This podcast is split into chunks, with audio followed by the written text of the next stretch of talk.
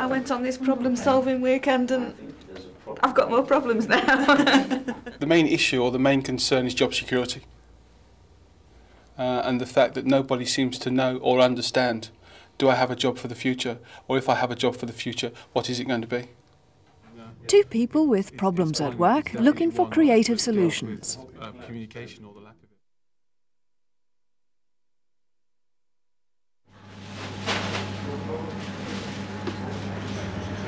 it. Hiya. Hi, Mac. How are you doing? Very well. Here to help them move towards solutions are Mac McCarthy and Leila Edwards. They're facilitating a workshop in creative problem solving. They'll work with a group who've not met before and who volunteered to take part in this video. The setting takes them away from their usual workplaces and provides an opportunity to focus without interruption. Leila and Mac have already spent time together preparing for this workshop, and they've come up with an outline for the next 2 days, adding techniques around a conventional framework like this.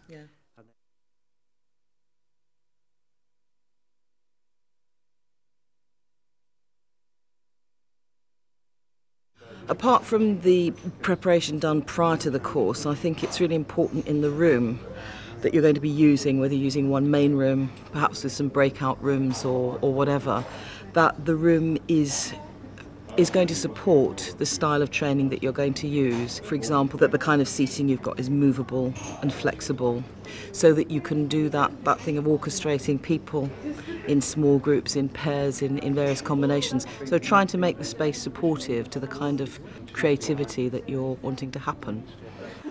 Handing into the middle. Confident that the physical setting is right, Leila and Mac can focus on creating a group dynamic with some warm-up activities.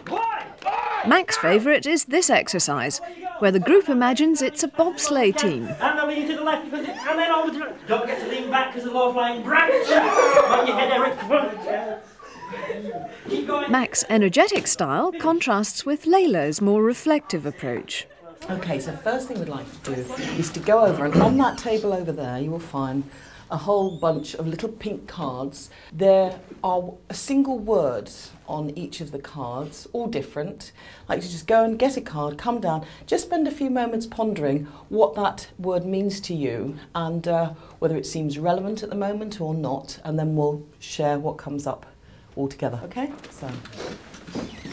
I spend quite a bit of time on both warm-up and general preparation because so much people spend their time thinking and coming to things in a kind of head way, and actually that's very little about what we really, who we are, who we communicate in my view of the world.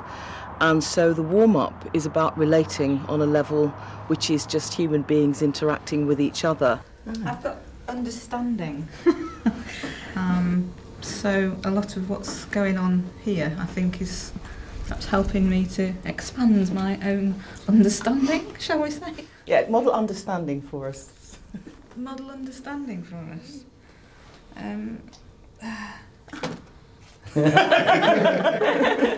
I think the people that work with facilitators who are comfortable and actually spend a lot of time in that preparation and beginning and warming up stage always reflect afterwards how valuable that was, and then when it came to doing the task actually got a lot less stuck because there was much more trust, there was much more sense of empathy between them as people, and much more energy.